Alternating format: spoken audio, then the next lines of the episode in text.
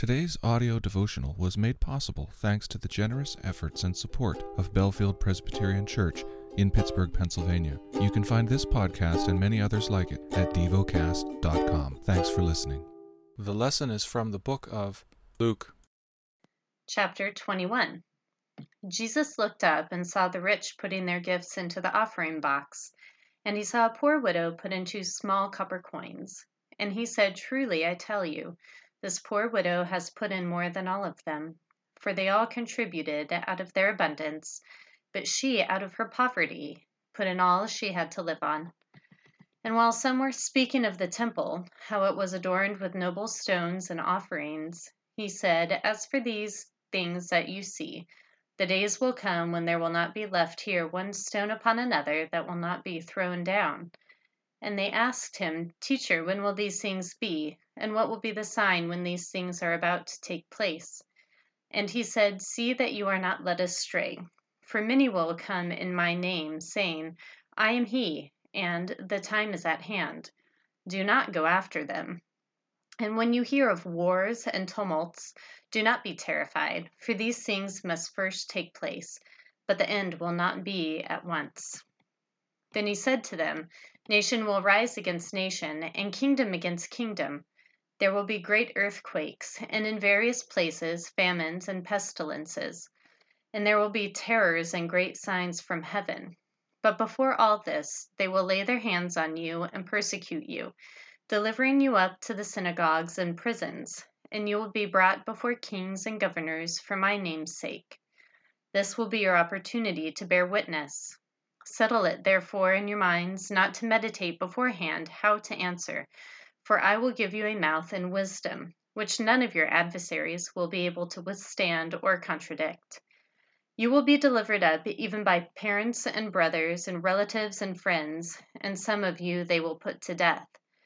You will be hated by all for my name's sake, but not a hair of your head will perish. By your endurance you will gain your lives. But when you see Jerusalem surrounded by armies, then know that its desolation has come near.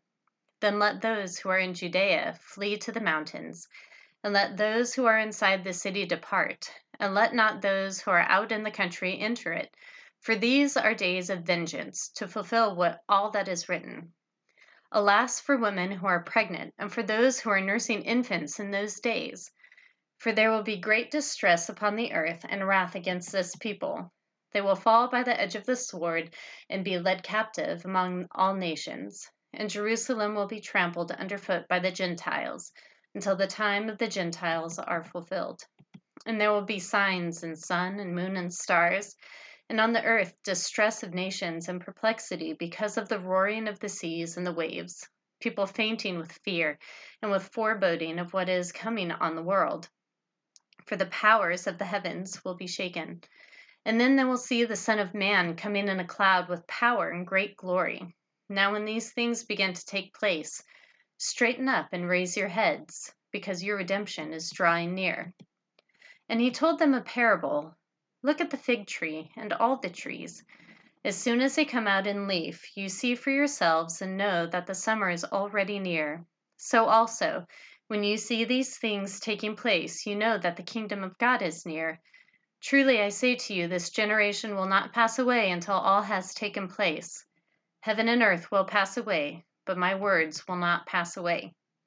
But watch yourselves, lest your hearts be weighed down with dissipation and drunkenness and cares of this life, and that day come upon you suddenly like a trap. For it will come upon all who dwell on the face of the whole earth.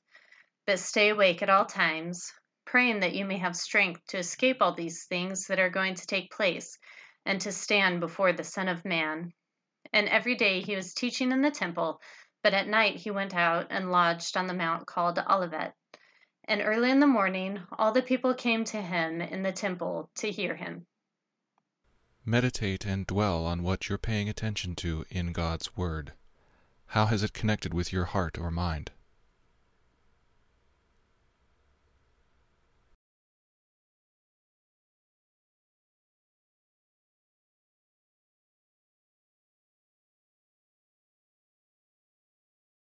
Pray to God freely about what has moved you today. Turn your thoughts to Him and enjoy His presence.